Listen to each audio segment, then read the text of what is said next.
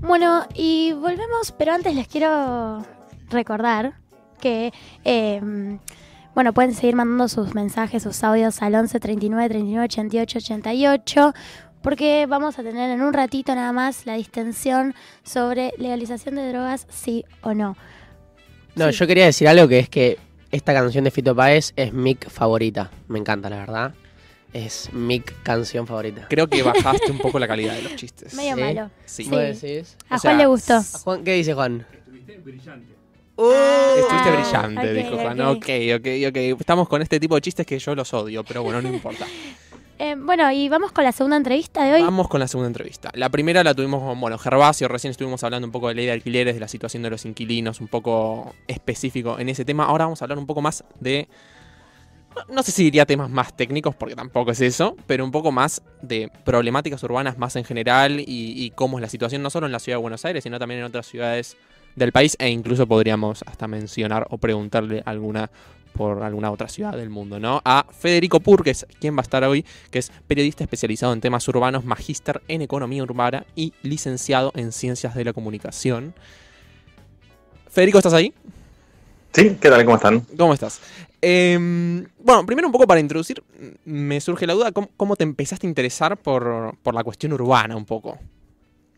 Sí, primero siempre me interesaron las ciudades y después de estudiar comunicación, como mencionaron, y trabajar muchos años en redacciones, más de 10 años, eh, decidí especializarme y hice una maestría en economía urbana, así que vino por ese lado, es un bichito que siempre me picó. Bien, em, no, a mí ahí me surge em, la pregunta un poco de, em, ¿cómo decirlo? Si tuvi que Te ayudamos, Ale. a- ayúdame, ayúdame, ha- hagan alguno de ustedes. eh, Dale, voy a, voy a preguntarte yo una cosa eh, importante que a mí me surge siempre la duda. Yo estoy. Nada, tiro un poco de contexto. Estoy leyendo el libro Clima del Gato y la Caja. No sé si, si estás en tema, Federico, si, si lo conoces. Lo ubico, sí. Bien, es nada, un libro que sacó hace poco el Gato de Caja, que hay una, una parte que es específicamente, creo que hablaba sobre el transporte y menciona obviamente mucho a las ciudades. Y habla sobre la densidad poblacional, la cantidad de gente viviendo por metro cuadrado, eh, la cantidad de gente que vive por una por manzana. eh, y habla un poco sobre las ventajas de que viva mucha gente en poco espacio, en términos de que tenés más cerca todos los, los lugares a los que tenés que ir. No sé, tenés eh, médico, tenés la escuela de los chicos, tenés tu trabajo, como esta idea de un poco también la ciudad de 15 minutos, de tener todo cerca y qué sé yo. ¿Vos ves más beneficioso que las personas estén más concentradas en las ciudades o que estén un poco más desparramadas? Porque se suele hablar mejor de la idea de que estén más desparramadas, no más concentradas. Pero el libro diciendo eso mm, me lo hizo pensar dos veces. Sí, está bien la pregunta. Para mí, eh, el tema de que, eh, por ahí suena un poco contraintuitivo, pero la forma más eficiente de organización, y hasta te diría más ecológica de organización, es una ciudad, digamos, de, escala razonable y con ciertas eh, densidades. Cuando eh, mucha gente te dice, bueno, no, es que estamos todos apretados en Buenos Aires, tenemos que irnos a vivir al campo, etcétera.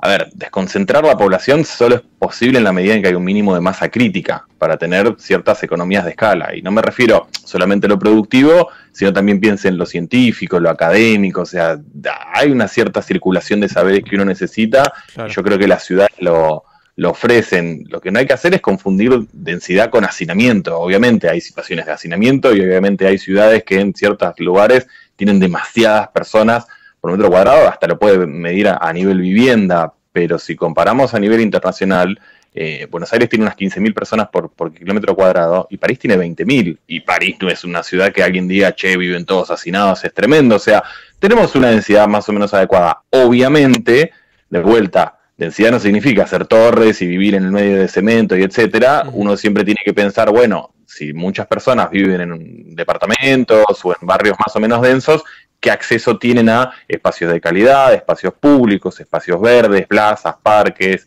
Hay una categoría muy interesante de la Agencia de Ecología de Barcelona que se llama compacidad corregida, que básicamente lo que hace es tratar de ver, bueno, vos tenés muchos edificios, vos tenés mucho volumen construido, ¿cuánto es el acceso a espacios verdes en función de ese volumen construido y ahí vos podés pensar si vos tenés una buena densidad o no en la ciudad. Claro, además también como que hay que entender ahí, creo que no todo es color de rosas en términos de que, por un lado, capaz te puede ayudar, pero también, no sé, se habla mucho de que el consumo energético y la eficiencia energética cuando la gente vive en edificios es no es tan buena como la gente que vive en, en casas.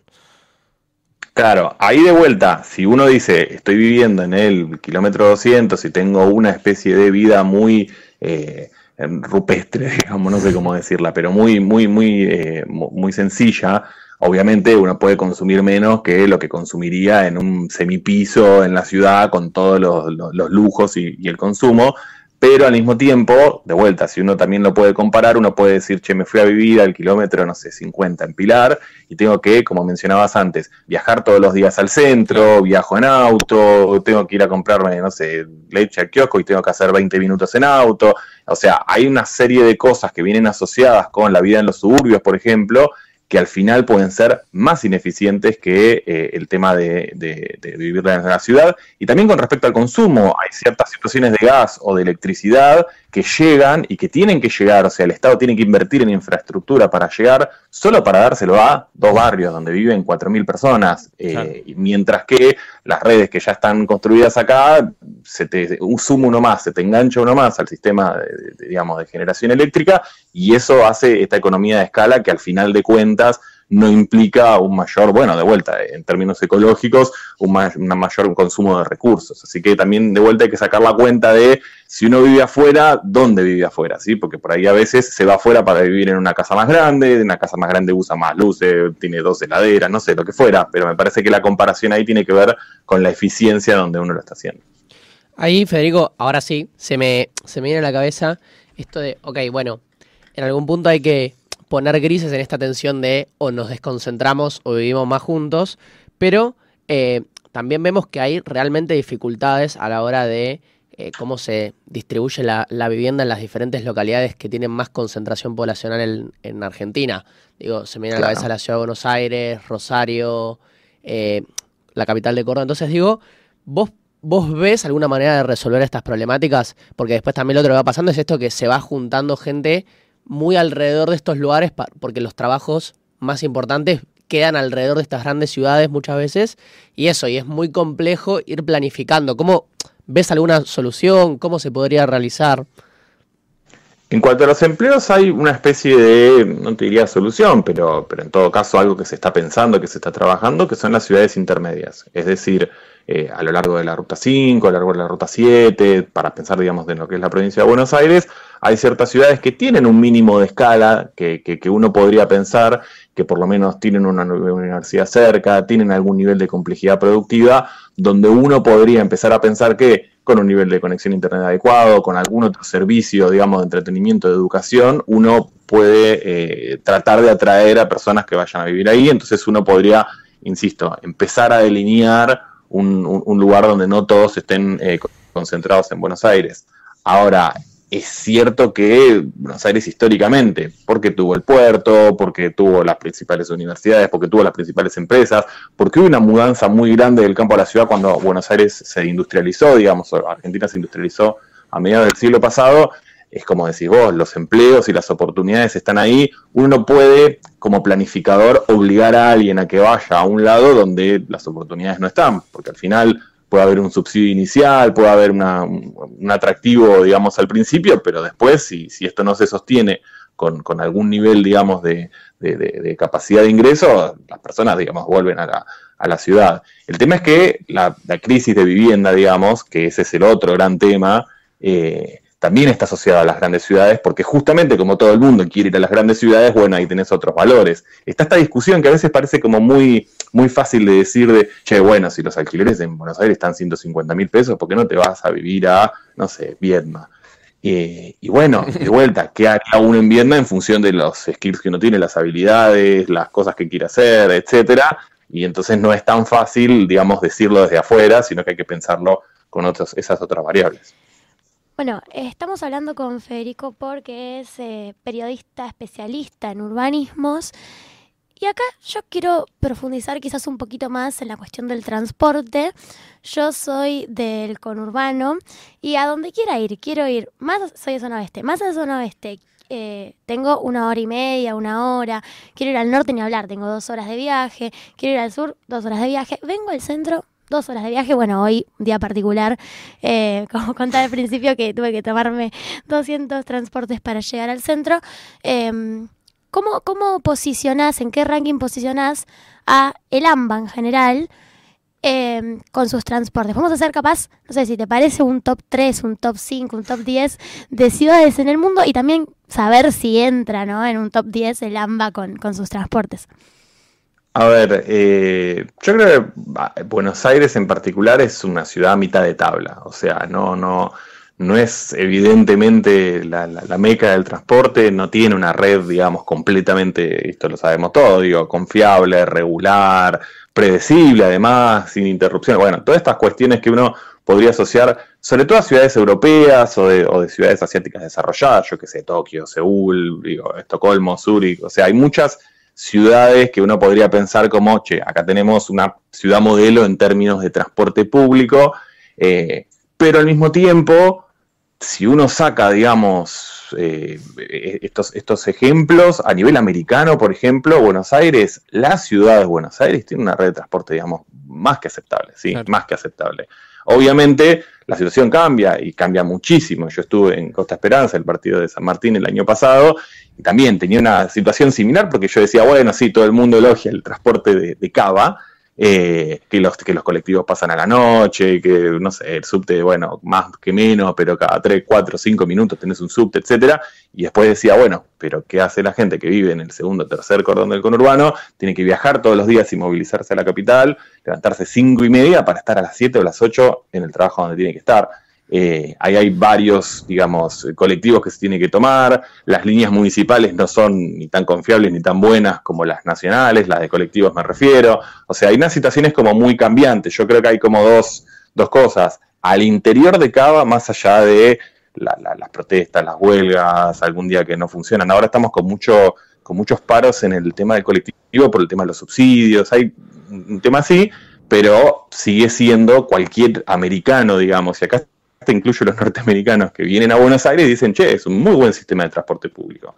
Eh, pero son realidades muy distintas en la ciudad y en la provincia. Me parece que la provincia tiene mucho para mejorar y en realidad todo el AMBA tiene mucho para mejorar porque tiene que ver con cómo se coordinan estas estrategias de transporte y me parece que ahí hay muy baja coordinación entre, entre distritos, entre, entre gobiernos.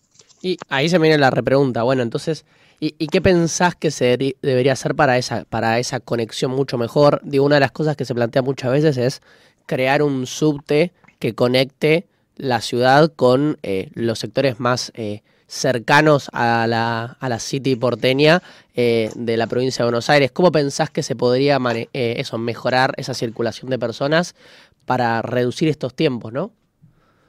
El tema del subte, hace unos 20 años, un poquito más de 20 años, se pasó en la legislatura y de hecho se aprobó una ley que trataba de prever cuáles iban a ser las próximas líneas en construirse. Esta fue la ley 670, planteaba tres líneas más, digamos, que se, que se tendrían que hacer. Lo que pasa, entre otras cosas, es que esto se planteó con o en base a encuestas de movilidad bastante viejas. Entonces, ya en 2001 se habían usado unas encuestas de movilidad de la década del 70 para proyectar cuál sería el uso. Y en el medio además tuvimos una pandemia, entonces pasaron 20 años, pasó el COVID y quizás las, eh, como digo, los hábitos de, movilidad no son los mismos. O sea que acá tenemos un problema de datos también, porque estaríamos eh, pensando en cómo construir infraestructuras de subte sin saber si efectivamente, digamos, hay no solo una demanda, pero digo, un, una trayectoria previa en eso. Yo creo que en el tema de subte, la línea F, que es la que la próxima que se tendría que construir, que es la que conectaría Plaza Italia con Constitución, es bastante necesaria. Eh, pensá que descomprimiría toda una serie de sectores, eh, Avenida Córdoba, Callao, eh, etcétera, que hoy están, digamos, bastante saturados. Para dar un ejemplo nada más, si es que la gente viaja por la capital, pero si uno se va por, baja por Riobamba, digamos, yendo para el Congreso, es imposible esa zona. O sea, evidentemente el transporte en superficie está saturado y no hay soluciones de metrobús, bici, etcétera, que puedan responder a eso. Ahora, Cuando ya te alejas de ese centro-centro y vas hacia zonas un poquito más eh, limitantes o de más baja densidad, lo ideal no es tanto el subte, incluso en términos económicos, sino pensar algunas soluciones de transporte en superficie, quizás más colectivos con carriles exclusivos, y eso me parece que también podría ayudar a solucionar bastante lo que tiene que ver con el Gran Buenos Aires. Lo que pasa es que vos tenés hoy tres gobiernos en dos o tres espacios políticos diferentes, entonces sentarlos a todos en una mesa, me refiero a nación, provincia y digamos la ciudad, viene siendo bastante difícil. Claro, y ahí Em, el tema transporte. Hay, hay un tema, yo en la ciudad de Buenos Aires siempre se habla del subte, todos los gobiernos, o la mayoría de los gobiernos de la ciudad han construido kilómetros de subte. No pasó con, eh, Horacio Rodríguez Larreta, que hasta ahora no, si me equivoco, pero una de las cosas que se les achaca siempre es que no construyó un solo kilómetro de subte, sí renovó estaciones y otras cosas. Eh, ¿Por qué? Eh, ¿Por qué crees que, a qué crees que se debe esto? Yo tiendo a pensar que quizá una cuestión económica. Sí es verdad que se le dio mucha bola al tema del Metrobús, que la verdad es que está buenísimo, pero no, no sé por qué no se construyó nada, nada, nada de subte.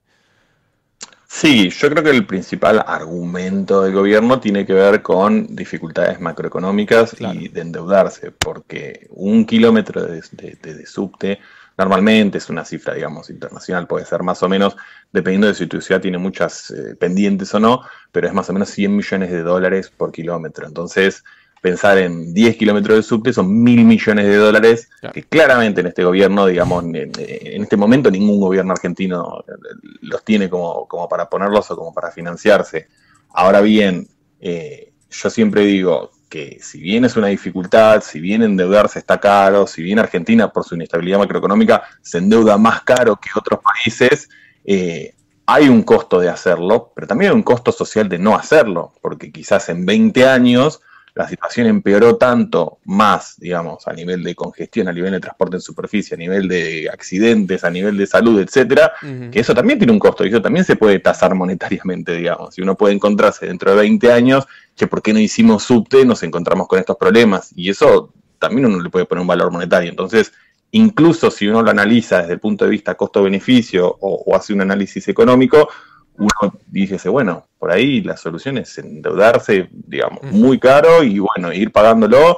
Eh, una red de subte, digo, dura 50, 100 años. Nosotros estamos usando básicamente la infraestructura, no sé, de la línea A de 1913, más allá de que cambiaste los coches. O sea, esa inversión dura mucho más de lo que vos tardas en pagarlo. Y la verdad que es una inversión que, que se paga sola, entre comillas, en el largo plazo. Y bueno, y quizás en esos casos hay que hacer ese análisis. Ahora, lo que yo también digo, cuando a veces eh, desde otro lado se entusiasma mucho y dice, no, tendremos que hacer cuatro líneas de subte ya mañana, yo digo, bueno, ahí tenemos que sentarnos y pensar si hay demanda, cómo cambió la demanda de transporte post-COVID, porque hay mucha gente que, digamos, hay ciertas líneas que se usan menos, eh, la extensión de la línea B, por ejemplo, que llegaba hasta, hasta Villurquiza, digamos, las primeras estaciones no son tan usadas, entonces a veces uno también tiene que pensar de, che, si esto es lo más caro que nos sale en términos de transporte, pensar muy, muy bien dónde estás poniendo la plata para que efectivamente después se use. Bien, y ahora eh, nos ponemos un poco la, la de jóvenes por el clima y te venimos a preguntar, ¿hay posibilidades de modificar la estructura urbana para bajar la temperatura promedio dentro de las ciudades? ¿Cómo, cómo se podría dar eso?